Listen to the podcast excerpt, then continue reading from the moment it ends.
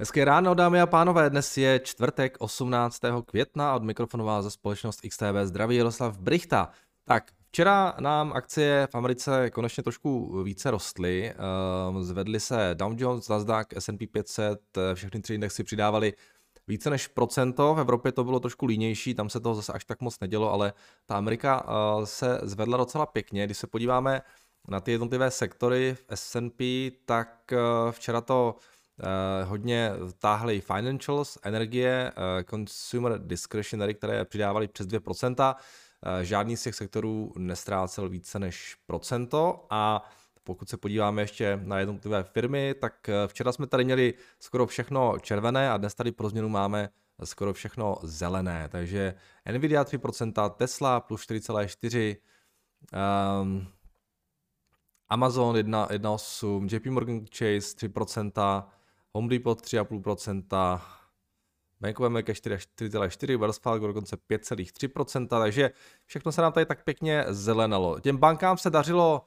obzvlášť včera a zejména teda těm regionálním bankám, jelikož eh, včera eh, zveřejnila update eh, Western Alliance banka, což je jedna z těch dvou, řekněme, problematických nebo nejvíce sledovaných společnost PacWest a uh, údajně jim zatím během tohoto čtvrtletí rostla depozita o nějaké 2 miliardy.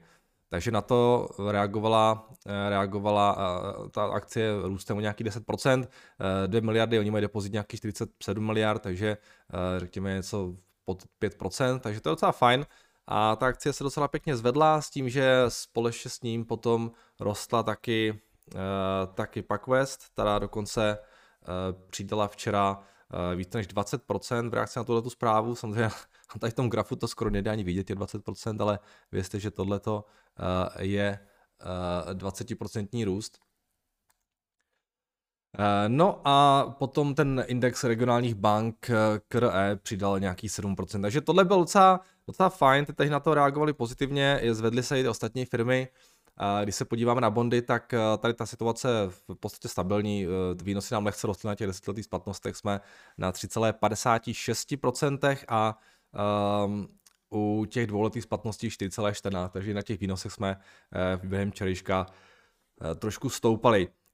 Jinak včera reportovala společnost Target, což je ten druhý největší retailer ve Spojených státech hned po Walmartu. A Eh, ty ty rostly nějaký 2,5%, eh, možná si vzpomínáte ještě, eh, bylo to přesně před rokem, kdy Target reportoval ty své neúplně dobré výsledky, to bylo tohleto čtvrtletí, vlastně první čtvrtletí 2022, kdy se ta akcie propadla o nějakých 25%, což byl největší propad od, za, za posledních 40 let snad u nich, protože jednak klesala profitabilita a výrazným způsobem jim narůstaly zásoby, což byl takový první signál toho, že ten covidový boom v Americe uh, začíná se chýlit ke konci. Uh, od té doby se ta akce nikam nepohla, v podstatě pořád se držíme kolem těch 160 uh, dolarů, každopádně ta firma postupně se prokousává zásobami, zásoby teď jsou nějakých 16% nižší, než kde byly vlastně před tím rokem. Tržby EPS, EPS bylo nad očekáváním, tržby byly víceméně mm, podle koncenzu, ale rostly pouze 0,6%. Takže čísla eh, docela OK, ale když se podíváte na tu profitabilitu, tady tak nějaký, nějakou miliardu eh, za kvartál dělají. Eh, předtím, než přišel ten problematický kvartál 2022, tak dělali 1,5 miliardy v podstatě stabilně v těch minulých předcházejících čtvrtletích. Takže ta profitabilita je stále nižší, ale postupně se ta situace mění, řekněme, k lepšímu. Takže ti včera reportovali, ta akce rostla o nějaké, o nějaké 2%. No uh, a potom a potom ještě uh, jsem četl takovou zajímavou věc a to je ta, že nemáme ten článek, že se nám pomaličku že nám pomaličku vysychá účet eh, amerického ministerstva financí u americké centrální banky, to je ten takzvaný TGA, eh, Treasury General Account, na kterém momentálně už je on nějakých 87 miliard dolarů, Dívali jsme se na to tady v tom roce 2021, pod momentě, kdy Fed začal jo, tisknout a vláda začala prostě připravovat čeky pro domácnosti a tak dále v tom roce 2020-2021, tak uh, Treasury tam mělo nějak 1,5 miliardy dolarů na tom, uh, pardon, bilionu dolarů na tom účtu, tak teď už tam mají pouze, uh, pouze um, 87 miliard a během jednoho jediného dne uh, se ten účet propadl o 53 miliard. V pondělí to tak bylo, to tomu tak bylo. Takže tohle určitě potěší všechny, všechny, co se obávají samozřejmě toho dluhového stropu. Jinak já jsem to teda vůbec nevěděl, že něco takového existuje, ale uh, ono se jde přesně dokonce podívat i na to, jak se ten treasury, uh, jak se ten TGA účet uh, vyvíjí uh, vlastně každý den. Jo? Takže tady prosím vás, tady normálně máme PDF, kde se můžeme podívat na všechny výdaje, které během toho pondělka, kdy se, kdy se propadlo těch 80 nebo těch 50 miliard, vlastně americké ministerstvo financí mělo. Tady se na této straně jsou příjmy, na této straně jsou výdaje, tady máme za ten den, uh, za ten měsíc a potom za, za ten fiskální rok. A podívejte se na to, já jsem tady někde se díval, 50,9 miliard dolarů byla v pondělí platba uh, jenom za, za uh, úroky. Jo, takže ten propad souvisel samozřejmě hlavně, hlavně s, tímhle, s touhletou položkou. 50, v podstatě 51 miliard na úrocích, to je, řekněme, skoro, skoro polovina českého státního rozpočtu, takhle za jeden den jenom na úrocích americké ministerstvo financí zaplatilo. Uh, jinak za tenhle ten fiskální rok už zaplatili na úrocích 253 miliard uh, dolarů. Fiskální rok v Americe začíná 1. října, takže už jsme ve víc, více než v polovině, eh, řekněme nějakých, nějakých prostě třeba 500 miliard uh, zaplatí, uh, zaplatí jenom na úrocích. Tak tady jsou ty polož, položky, co zajímavé. pojďme se na to podívat, tak společně, co tady mají třeba. Uh, Child Nutrition za den 162 milionů a za ten fiskální rok zaplatili 19 miliard. A tady mají dál 154 miliard za fiskální rok Department of, Edu- Department of Education, takže 154 miliard za tenhle fiskální rok, přitom 250 je za úroky, no, tak pojďme to srovnat třeba s tímhle. Jo. Uh, Center for Disease and Control, CDC, 11 miliard, to byl, to byl eh, COVID a, a všechno s tím spojené. A tady máme nějaké Medica- Medicaid uh, fond 387 miliard za tenhle fiskální rok. Indian Health Service 5 miliard, zajímavý. OK. Fish and Wildfire and Parks 2 miliardy. Water and Science 1 miliarda a tak dále a tak dále. Spáně největší položka. Tady jsou nějaký tax refund 270 miliard. Největší jsou teda ten medic, medi, ty, to jsou ty, je to zdravotnictví a Defense Vendor Payment, to jsou asi nějaký platby těm zbrojním společnostem doda- a s nějakým subdodavatelům 238 miliard za tenhle ten fiskální rok. Co tady mají? Tady mají ten interest teda. 734 miliard zaplatili za Social Security Administration. Ne, kecám, to není. To jsou benefits payment, jo, ale to je všechno taky social security. No, takže ta položka těch úroků v podstatě možná třetí, čtvrtá největší. To jsou potom příjmy, uh, nějaké daně a tak dále, co mají. No, takže taková, taková zajímavost. Za ten fiskální rok uh, utratilo ministerstvo financí celkem zatím 4,4 bilionu dolarů. A příjmy měli 3,4 bilionu. Takže už tam mají sekiru 1 bilion a to jsme za polovinou teda toho fiskálního roku, takže no. Hezké. Tak je to jenom taková zajímavost, ono se to zase až tak moc neděje, uh, takže uh, proč se na to nepodívat. Já vůbec nevím, že nějaký takový report existuje, tak každý den se můžete dívat, kolik utrácí ministerstvo financí. Um, no, jinak, uh, když se teda ještě vrátíme zpátky k těm indexům, tak já jsem chtěl ještě zmínit jednu zajímavou věc, eh, protože zatímco samozřejmě všichni sledují tu, tu Ameriku, Evropu, tak docela jako pěkně nám rostou taky Japonci. Eh, Nikkei včera přidal nějakých 1,4% a eh, ten se už teda dostal na nejvyšší úroveň od, myslím, že uh, nějak září 2021. Podívejte se na ten růst v těch posledních uh, pár týdnech. Možná, že to tak nějak odstartoval taky ten Buffett, tak odletěl do toho Japonska, takže by možná i tady ten Buffett efekt byl. Takže tady jsme nejvýš od září 2021, ale podívejte se třeba na takový topics.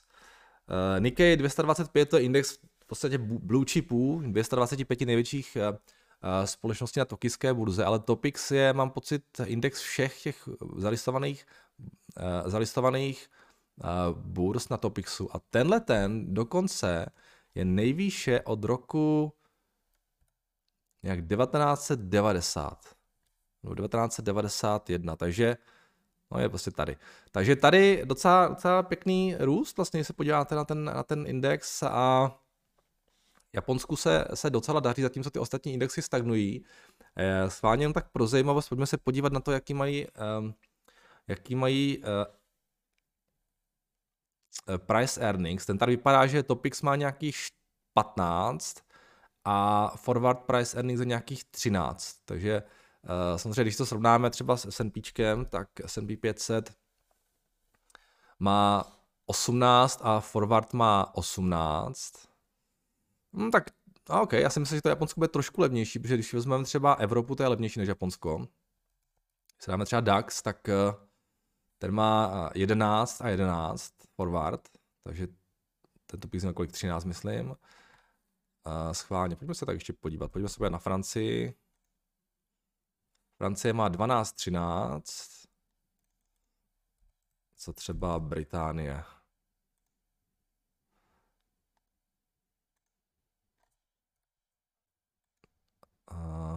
No tak skoč mi tam. Británie má 9, 10. Ještě pojďme, pojďme trošku níž, pojďme třeba zkusíme, zkusíme Itálii, tam bylo úplně nejlevnější ze všech. Itálie, no 7-8. Itálie má pouze 7-8 na tom, na tom price indexu. Takže Japonsko se trošku zvedá a v podstatě je druhé nejdražší, dá se říct, po Americe. Když vezmeme ty hlavní, co třeba ještě, ještě Hongkong schválně. A Hang Seng dáme. To by taky mohl docela levný. Hang Seng. 10-9. No, takže nejlevnější Evropa. Uh, Čína taky docela levná. A Japonci levnější než Amerika, nejdražší Amerika teda. Takže tam taky taková, taky pohled na ty, na ty indexy. Schválně, když ta Itálie je nejlevnější, tak co ten index? Taky se to šplhá někam vysoko, nebo to se pořád plácá? Jsem to, že v Itálii máte price earnings nějakých 7 při velmi nízkých sazbách, co by se tam pro boha dělo, kdyby ty sazby fakt jako měly nějak výrazně vystoupat tam, jo. A dáme tam pětileté maxima. No, ten uh, Itálie je v podstatě na úrovních uh, z roku 2008. Že on, problém je, že on tam plácá už od toho roku 2008, takže, takže žádná sláva. Dobrý, tak to je jenom taková, taková uh, vsuvka. Jinak já toho v podstatě k tomu včerejšku více nemám. Když se podíváme na makrokalendář, tak uh, včera vteřinku. Včera uh, tam moc jako úplně důležitých dat nebylo, byly tam ty building permits, housing starts, ale to bylo plus minus bylo očekávání. A dnes teda uh, máme v Evropě nějaké svátky, vidím, v Francii a v, Br- a v Německu. Amerika, Amerika dneska má claimsy, to může být teoreticky docela zajímavé, protože ty claimsy začaly docela dost růst v těch posledních pár týdnech.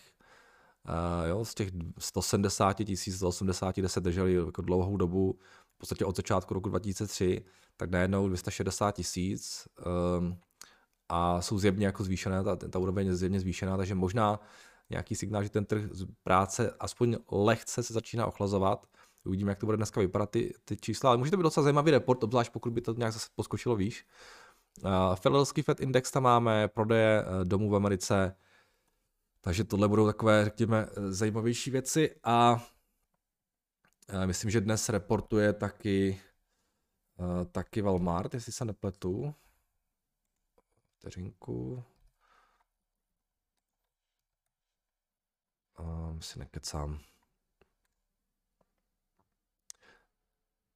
kecám. Ne, nekecám, je tam Walmart. A je tam taky Alibaba vlastně dnes, ještě, ještě before open, takže uh, to může být taky uh, poměrně zajímavá záležitost. Ještě pohled na FX. Za ten včerejšek, uh, tak jak nám rostly akcie, tak uh, euro to moc nepomohlo. Dolar pokračoval v nějakém lehkém posilování, a, ale jsme pořád na to úrovni 1,08. Ty ostatní měny, třeba Brita, britská libra, ta se plus minus držela uh, vůči vůči uh, dolaru. Japonec teda ten dál tak nějak slábne, tak jak samozřejmě možná trošku těm japonským akcím pomáhají to, že ta japonská měna je trošku pod tlakem. Nejenom, nejenom, Buff, nejenom nášeho Buffetta. Kanaděn, ten se plus minus držel, tam žádná velká změna, Australan taky, Novozelanděn do strany, Kačka 21,80, trošku nám slábne, Zlato 1979, Stříbro 23,60, tady lehce klesáme a ještě pohled na ropu, uh, ta se trošku zvedla včera na 72,5 dolarů, ale, ale uh, taky se tady tak nějak držíme. kolem té 70. Dokud, dokud nebudeme vidět nějaké eh, zrychlení té ekonomiky, tak ropa to asi nebude mít úplně jednoduché s nějakým velkým růstem. Ale potom třeba, jakmile by ta ekonomika začala trošku se zvedat, tak ropa může být jako velmi zajímavá, eh, obzvlášť po všech těch katech. A, a potom co se změní ten výhled pro, pro tu ekonomiku. Ale to může ještě nějakou dobu a, eh, trvat. A, tohle jsou teda ty indexy S&P 500, DAX, DAX zpátky na 16 000 a Bitcoin se nám včera taky trošku zvednul 27 200, kterou nějakých 1819. Dobrý, ode mě to všechno a pojďme se podívat na vaše dotazy. Tak, dobrý den, Jado. Pokud tedy víte, mohl byste prosím blíže vysvětlit situaci okolo akvizice Atvy a Microsoft, mnoho regulátorů, jako třeba Brazílie, Saudská Arabie, Japonsko a a podobně akvizici povolili. Dnes dokonce dala zelenou Evropská unie. Jak to však bude v případě, že tuto akvizici zastaví USA nebo Velká Británie? Je to vůbec možné eh, to v tomto stádiu již úplně zablokovat? Eh, bude mít Microsoft dostatek síly a financí tuto akvizici protlačit? Eh, v portfoliu Berkshire tvoří Atvy 1,3%. To by mohlo znamenat, že průchodu této akvizice věří. Je to tak? Předem děkuji za odpověď. On Buffett už to prodal, ale ne? Nebo, nebo to jenom snížil, už si vlastně nespomínám. No, každopádně, já prostě vás nejsem expert vůbec na tyhle, tyhle ty věci.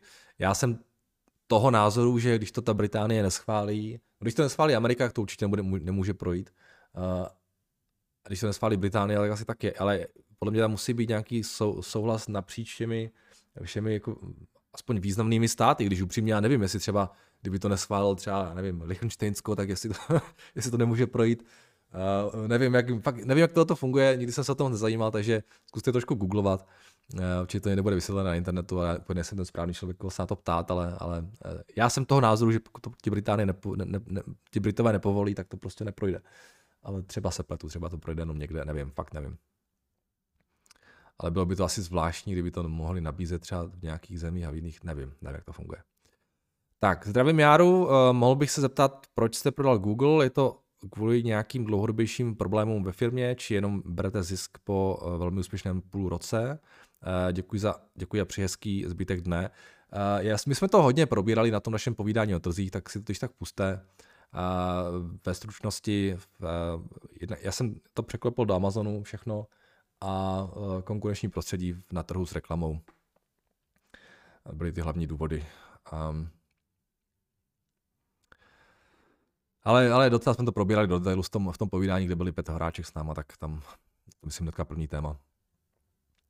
Tak, ETF eh, e teorie. Ahoj Jardo, včera jsme, jsme se nepochopili, OK, teoreticky je ETF ziskové, uběhne 15 let měsíčně, jsem tam posílal na, ziskové uběhne 15 let, měsíčně jsem tam posílal například 2000, mrknu do apky XTBčka v telefonu a to složené úročení je vidět technicky kde? U každé pozice v zisku? Děkuji. No jasně, eh, to, ta hodnota toho ETF by měla být výrazně vyšší, nebo měla by být vyšší. Jo.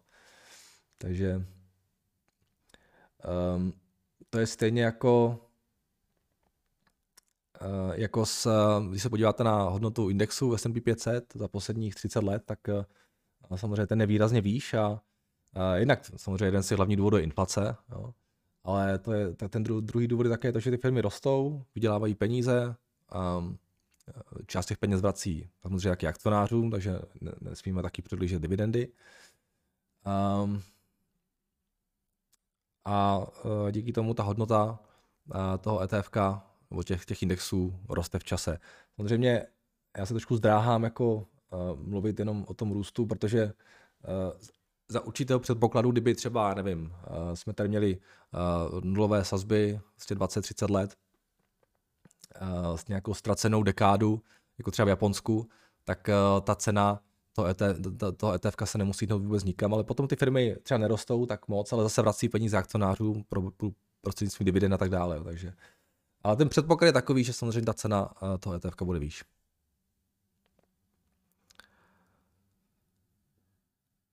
A... Tak, ahoj Jardo, poslouchám každý den ráno v autě. Je super shrnout tolik informací do tak krátkého časového intervalu.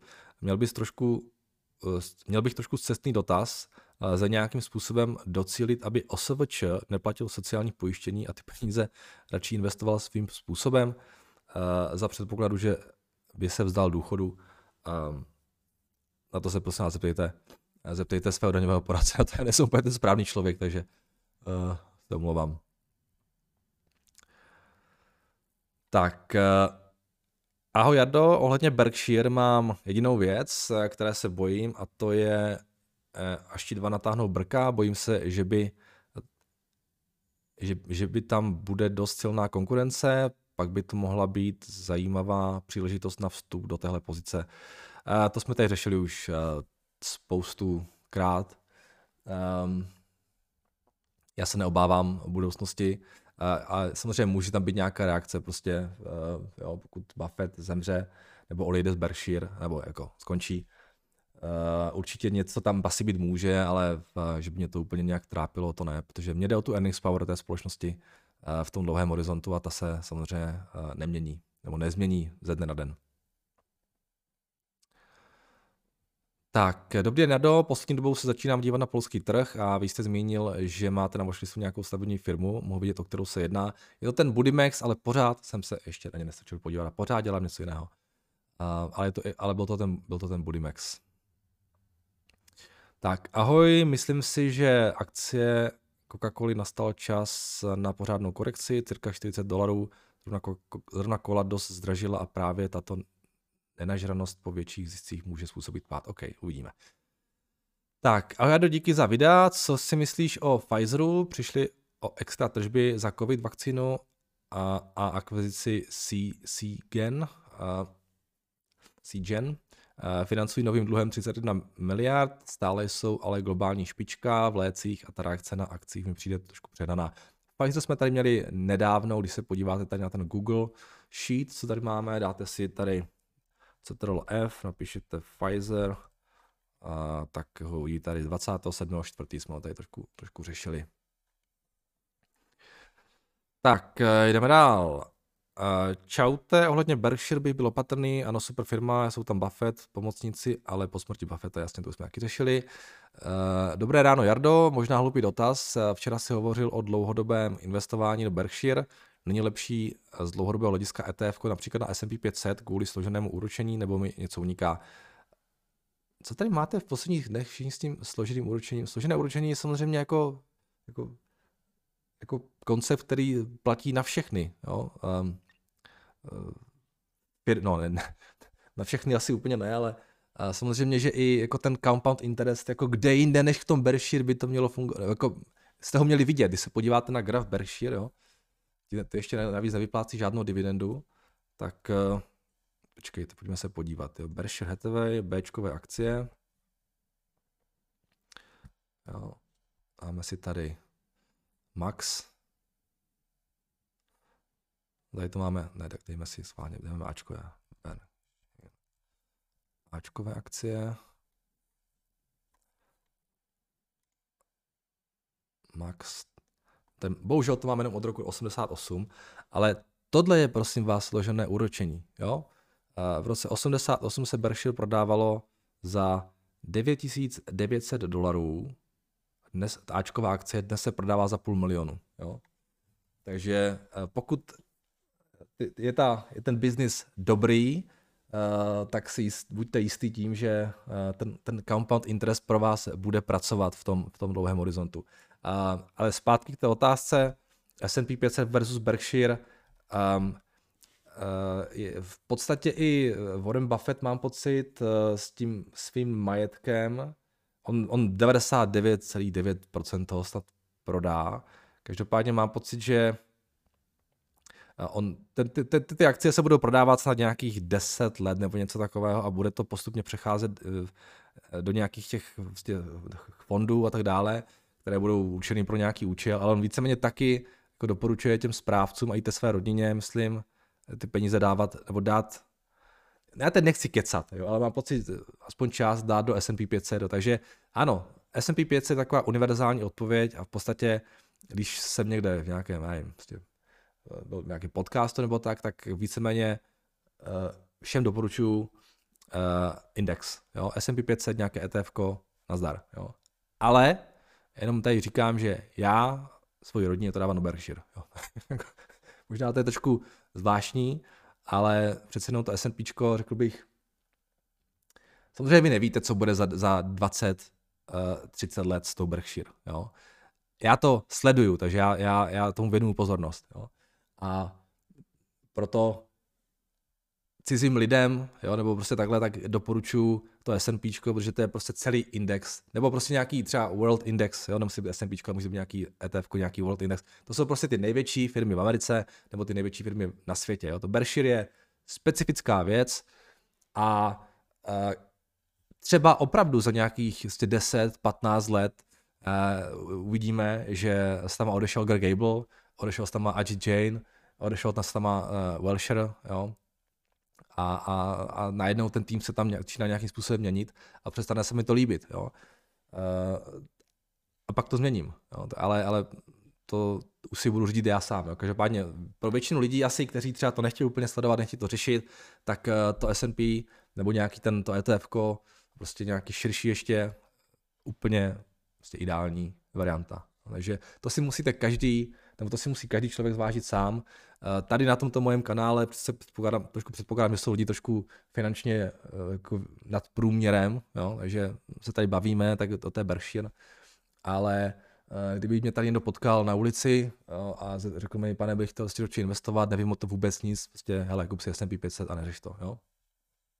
Takže já to mám prostě nastavené jako takhle, jo. Tak. Uh,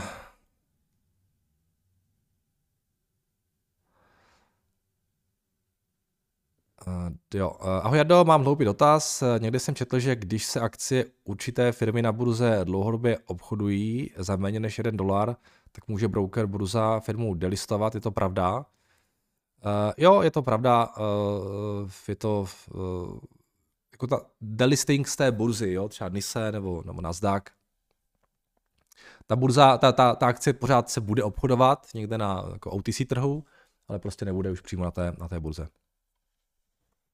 Tam jsou, a to není tak, že jako když se to propadne, tak hned se to delistuje, tam jsou nějaké podmínky, mám pocit, že to musí 180 dnů, se takového pohybovat pod tím dolarem a nesmí to ani jednou na ten dolar výjít, nebo ně, jsou tam nějaké prostě podmínky, které uh, musí být splněny a pak dojde k tomu delistingu. Tak, eh, ahoj Jardo, co si myslíš o realitních společnostech? Myslíš si, že se podíváme podstatně níže, alias, eh, že je lepší počkat na lepší ceny? E, nevím, e, nejsem úplně, ne, nebyl, byl úplně, nebyl bych úplně komfortní v tom, v tom segmentu být zainvestovaný, ale to víte, že když se podaří softlandy, ty sazby rychle klesnou a, a tak ty akcie se můžou docela pěkně odrazit už, teďka, už teď, jo, ale já osobně bych tak jako čekal, že než se to začne zlepšovat, to ještě trošku horší, jako minimálně trošku ale nevím, jo, věštím křišťálové koule. Tak ahoj, mám dvě zač- takové začátečnické otázky eh, k vyhledávání akcí. Za prvé, jak vyhodnocovat free cash flow? Eh, v Bloombergu máš přímo hodnotu, ale my, co nemáme placený software, tak se, musím, tak se umíme dostat k přesné, jak se umíme dostat k přesnému číslu. ideálně vývoj free cash flow v čase, třeba ostatních 10 let, a když už znám hodnotu free cash flow, s čím ji porovnávat, absolutní hodnota neposkytne obraz, porovnávat je s revenues nebo maržemi, dluhy, kapitalizací, eh, podle čeho si umím říct, eh, jestli má firma dobrý free cash flow. Tak uh, oni to většinou reportují ty firmy třeba samostatně nějak, ale víceméně si vezměte ten, ty, ty příjmy z těch jo, to, to, cash, to cash flow from operation minus capex, jo, si dejte. Uh, cash from operation minus capex. Uh, ten cash flow operation v podstatě vemte si net income, přičtěte, přičtěte k tomu, přičtěte k tomu um, uh, odpisy, možná nějaký uh, stock-based comp ještě, i když ty by možná i nemuseli. A odečtete od toho ten capex a dostanete zhruba to číslo, které, které, které máme v tom Bloombergu. S tím, že samozřejmě s čím to porovnávat, já to tak jako na rychlovku vždycky srovnávám s market capem, takže kolikrát, kolik prostě toho free cash flow by potřeboval, aby se dostal na ten market cap. Ale zase je to firma od firmy a, a každá firma je trošku jiná, jo, takže, takže um, někdy, že jo, když odečítáte capex, tak uh, tak eh, že některá firma je třeba v nějakém investičním cyklu, takže to free cash flow není, není žádné nebo třeba záporné, ale to jsou, to jsou, to jsou investice. Jo? Takže vždycky je potřeba se na to dívat v tom kontextu. Jo? Um, u těch firm je potřeba sledovat spoustu věcí, nejenom nějakou jednotlivou položku. A druhý dotaz. Eh, jak jednoduše zjistit, že firma je nebo není velmi zadlužená? Stačí mi orientačně vycházet z debt to equity ratio nebo se zaměřit na jiný ukazatel či další ukazatele? Je mi jasné, že pro různé sektory je hodnota různá, REIT a banky například, ale při srovnání s peer získávám představu o průměrných hodnotách, ale něco, ale něco od něčeho se odpíchnout Eh, docela dobré je to srovnání s těmi spole, eh, s podobnými společnostmi, společnostmi, to souhlasím. Jinak to debt, to equity ratio je také problematické, protože spousta firm třeba má jako velmi nízkou equitu. Jo. Jsou i firmy, které mají třeba zápornou equitu. Jo. Tak tam jeden dolar je eh, nekonečný dluh. Jo. Takže, takže na to bych stral trošku pozor, ale tak v podstatě podívat se na tu balance sheet, jo. podívat se na ten dluh jako nominální, jaký je a srovnat si to třeba s tím, jaký, jakou cash ta společnost generuje. Jo? No, to, na to bych se spíše díval, než na debt to equity ratio. Jo? Jestli to je, jestli je ten dluh třeba pětinásobek free cash flow, nebo dvacetinásobek, nebo dvojnásobek, jo? za jak dlouho by ta firma byla schopna ten dluh splatit, na tohle se ptat. Jo? A e, když se podíváte na dost firm, tak už získáte nějaký názor na to, jak je to realistické. Jo? Samozřejmě jsou firmy, které si můžou dovolit mít vyšší, vyšší dluh, protože mají jako stabilní zdroj příjmu. Jo?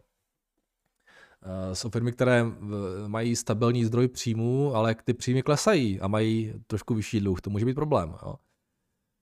Takže srovnávat to spíše s tou schopností generovat cash, aspoň já to tak dělám. To jde, to, jde, přiznám se třeba, mě osobně jako jde to equity ratio vůbec nezajímá, jako, že to vůbec neřeším, protože vždycky mě zajímá, uh, jo, říkám, různé firmy mají různou, různý druh equity, navíc ta equita klesá tím, že děláte buybacky, jo, takže, takže to je takový jako možná trošku zavádějící um, ukazatel, a spíš, spíš jde o tu earnings power, o to, kolik ta firma generuje hotovosti a to, jak je ten dluh, dluh velký.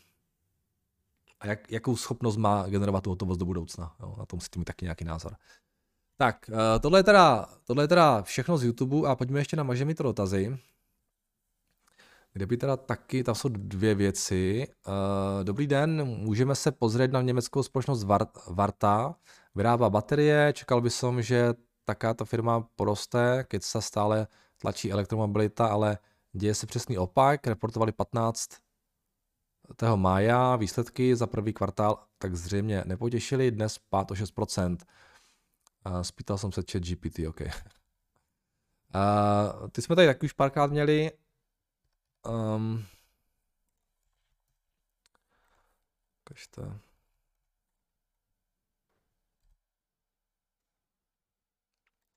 Texetra. 18 dolarů na akci. No, pěkně se to propadá od toho března. Byly za 20, byly za 30 skoro, teďka jsou 18. Nevím, co se tam stalo, ale asi, asi neúplně dobré zprávy. Ukažte, co bylo ty výsledky 174 milionů ztráta v Q4, 33 milionů ztráta v Q1, v podstatě 4 čtvrtletí v řadě ztrátové. Něco tam, něco, něco se jim tam rozbilo, no. Něco tam nefunguje. Jo, za, le, za loňský rok ztráta 190 milionů, letos už letos se čeká ztráta 21 milionů, potom zisk 7 milionů, firma má market cap 1, firma má market cap 800 eh, milionů, takže uh, price earnings forward je 100. um, ehm, takže samozřejmě tam jde, tam, tam jde o to, jestli budou schopni jo, ten biznis nějak dát dokupy. Jo, marži jim se jim vypařili. Um, ty marže, jo, oni byli docela pěkně ziskoví v tom roce 19, 20 i 21, ale pak se něco rozbilo. Nevím co. A to byste měl vědět vy, Eriku. Tak, uh, Upstart, dobrý den všetkým investorům. Musím se přiznat, že patřím těž k tým, čo nakupili Upstart poměrně vysoko, ale na, naštěstí jsem okolo 14 dolarů zdvojnásobil pozici, co snížilo možný break-even. Byl jsem velmi skeptický jako vy ohledem této akcie posledné měsíce, ale posledné dny mám pocit, že se situace otáčá. Uh, no tak to máte takové pocity z toho, co se dělá, co se dělá na tom akciovém trhu, mám taky pocit. jednak, se mi, jednak se jim zlepšil podmínky financování, co jste referovali, pravděpodobně jsme dosáhli strop úrokových sazeb a možná půjdeme třikrát dole tohoto roku, co? Stabilizuje se trh s bývaním a podle reakcí na trhu posledné dny jsme na začátku velkého short squeeze. Upstart patří, Upstart patří mezi US firmy s největším short interestem, jasně. Aktuálně údaje nemám, ale podle všetkého se začínají rušit krátké pozice a víme, jaký to může mít efekt, jasně. A otázka je nějaká. Evidujeme docha, evidentně dochází k významnému navýšení obchodování. OK, jo, prostě trh, trh se chová občas tak, občas to je pozitivní, občas negativní.